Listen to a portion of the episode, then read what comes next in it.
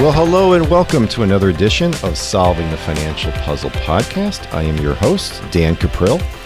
For each and every week, we attempt to make sense out of what seems to be the chaotic world of personal finance. Trust me, the truth is a lot more simpler than our friends in the media or even those in financial services want you to believe, and that's what we focus on. Now, if at any point you want to reach out to me, there's a number of ways you can do that. First of all, always feel free to call my office, area code 513 563 plan. That's 513 563 7526. Or you can also email me, Dan at Matson, M A T S O N, the word and Cuprill, Matson and Cuprill.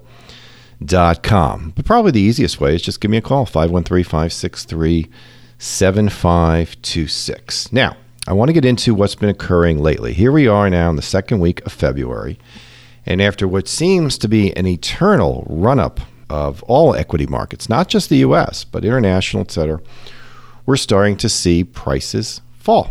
We're starting to see returns go down. Let's put a lot of this in perspective. Now, whenever you're watching the news, the news is there to be sensationalized. As we know, depending on which media outlet you're watching, they all have a bias. It's amazing. When I was a kid, and even in my early 20s, I had a hard time figuring out what the bias was of most people in the news.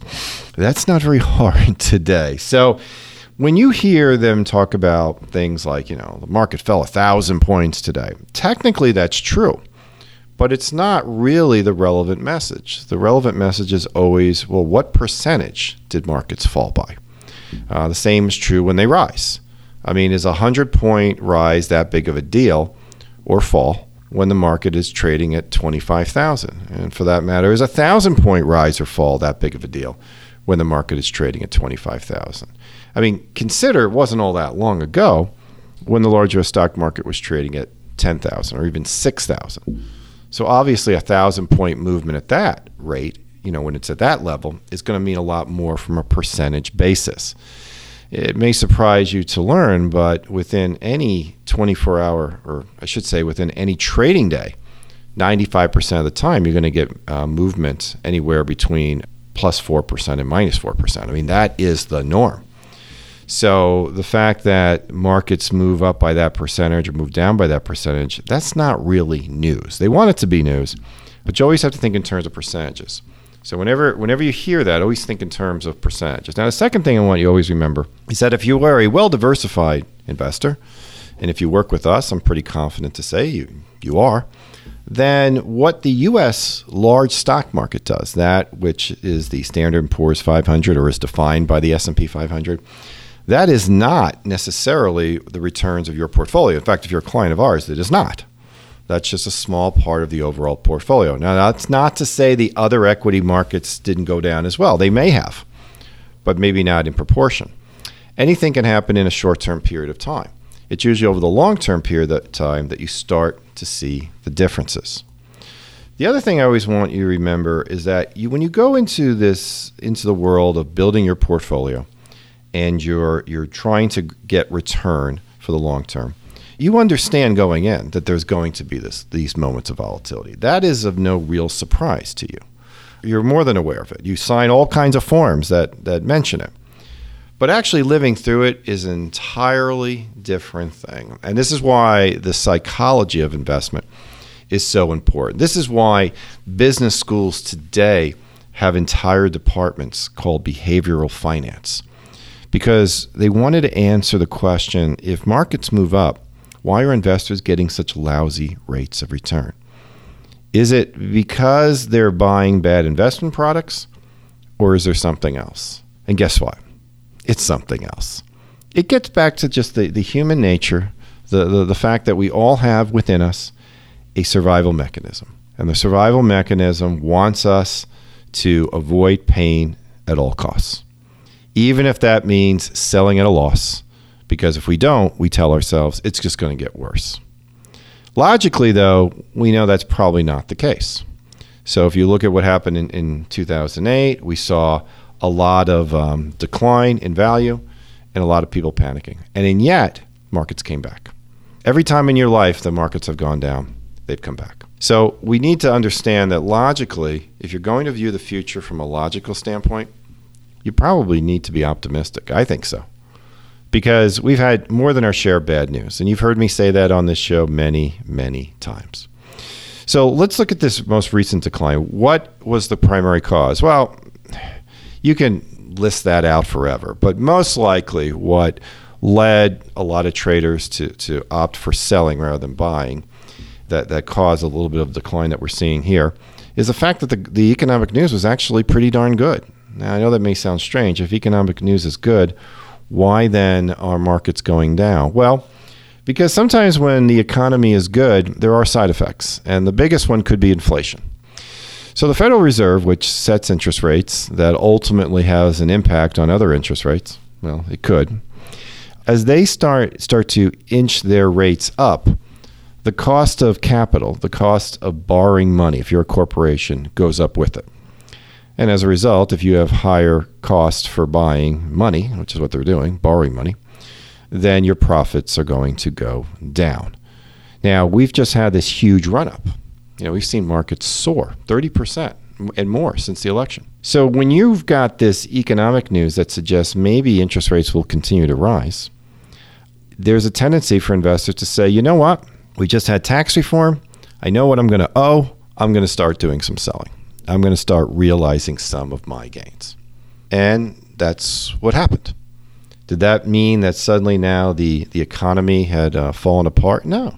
The stock market and the economy don't necessarily move in step. In fact, there's a lot of studies that show that stock markets actually do better in years of recession, if, you, if you can believe it. So I'm of the, the mindset that these are two separate entities that the media tends to link together. All right, so let's say you're in a diversified portfolio. And by diversified, I mean you own more than just large stocks. You own fixed income, you own small companies, value companies, you have international companies, very broad. And now we're seeing a moment where stocks are going down in value. So maybe you, you had a 50 50 portfolio 50% bonds, 50% stocks. And suddenly now it's, it's more like um, 55% bonds and 45% stocks. What do you do? Well, you could opt to do nothing. It's one strategy, obviously. You could opt to dump your stocks, which I think would be kind of silly because you want to sell high, not low, right? Or you could actually take advantage of the fact stocks move down and rebalance your portfolio. Now, if you rebalance, you're going to actually take money out of the fixed income and you're going to move it into the equities. So that again, you equal 50 50. Buy low, sell high. When will you sell high? Well, when equities rise again. You then take some of the growth that you've had on the stock side and you move it into your fixed income. Very simple, right? That's really one of the most important strategies you can do. It doesn't require any type of crystal ball or market timing or anything like that. It's just taking advantage of Rule 101 when it comes to investing buy low, sell high. Now, sometimes when markets go down like this, people feel the pain in ways they never imagined possible. They think to themselves, well, if I'm diversified, should I have gone down as much? Depends. A lot of times investors think they're diversified when in truth they're highly redundant. So whenever I work with a new person, one of the things we'll, we'll, first do is, is conduct what we'd like to call a portfolio MRI, just like the MRI you'd get from a doctor. And we look deep down into their portfolio. And often I find that they may have seven or eight different mutual funds. Now, they concluded they needed all these funds because that's what it took to be diversified. But were they really? If those funds are largely buying the same companies, and in many cases they are, then I would argue that they're not really diversified. What they really are is redundant. It's very important when you pick your products that they not all be buying the same things. Because if they are, you don't need to buy them all. You could just buy one. So diversification is key, and yet so often the products that we choose get us away from that. That's why, as a rule, we only recommend to our clients asset class funds or index funds. Because in that instance, we have a pretty good understanding of what's going to be in there. We don't have to worry about the large stock manager suddenly loading up on bonds. That's not his job.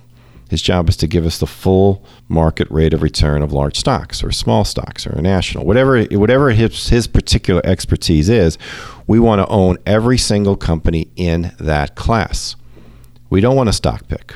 We don't want a market time. Because in order for us to be successful stock pickers and market timers, we need to have information that nobody else has. We need to have next week's newspaper today. We need to have insider information, which of course is illegal to act upon. So there is a serious myth to investing that a lot of people are buying into. In fact, if you want to learn more about the myths of investing, please reach out to me. I'll send you a course that I, I put together a number of years ago called The Myths of Investing. And it, what it did was it, it compared what Wall Street claims it can do with what the academic evidence shows as being the truth. And what you're suddenly going to learn is that all these big research departments that these companies have, that they tell you how good they are, they're really not worth all that much because everyone's got a big research department. And as a result, it cancels itself out. The market has the same information. It's only the new and the unknowable that's going to move it in a different direction. Until we know that, well, we are just speculating. So, what we've seen here is volatility that's normal. We love it when it goes up, but it won't always go up. There ha- there's going to be that up and down swing. The important thing is over time, is it upward sloping? Well, it always has been. And I think, short of something like maybe thermonuclear war, probably always will be. So ask yourself this as you see this volatility has it really affected your life in any way? Chances are the answer is no. Chances are you still got up the same way and did the same things. All right. If that doesn't make sense to you, if you think that maybe there's there's something else you need to know, reach out to me. Love to talk to you. Again, area code 513 plan is my number. Area code 513 7526. Whether you're a client or not, it doesn't matter to me. I feel that there's so much misinformation that goes out there about investments and investment markets, and it's usually done by organizations that have a financial incentive. And look, I'm not going to deny the fact that I'm a financial advisor, and, and we love it when people listen to our show and, and want to work with me. I, I get that. But I want you to know the truth. And the academic evidence is overwhelming that nobody knows in advance what markets are going to do. Therefore, a highly diversified portfolio that factors in most, if not all, of the asset classes, not all of them, but most of them, is going to increase your chances for a higher, more consistent rate of return over time. It doesn't immune you from some short term volatility, but it does minimize it and it does increase the chance that you'll get paid for that volatility.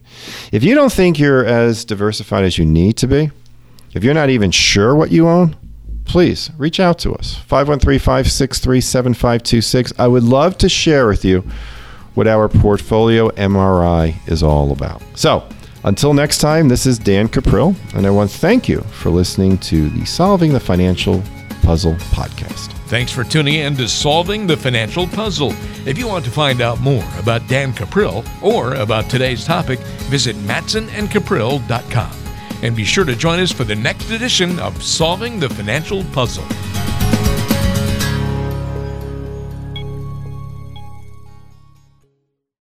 Information provided on today's show is provided for information purposes only and does not constitute investment, tax, or legal advice. Information has been obtained from sources that are deemed to be reliable, but their accuracy and completeness cannot be guaranteed. Always consult with an investment, legal, or tax professional before taking any action.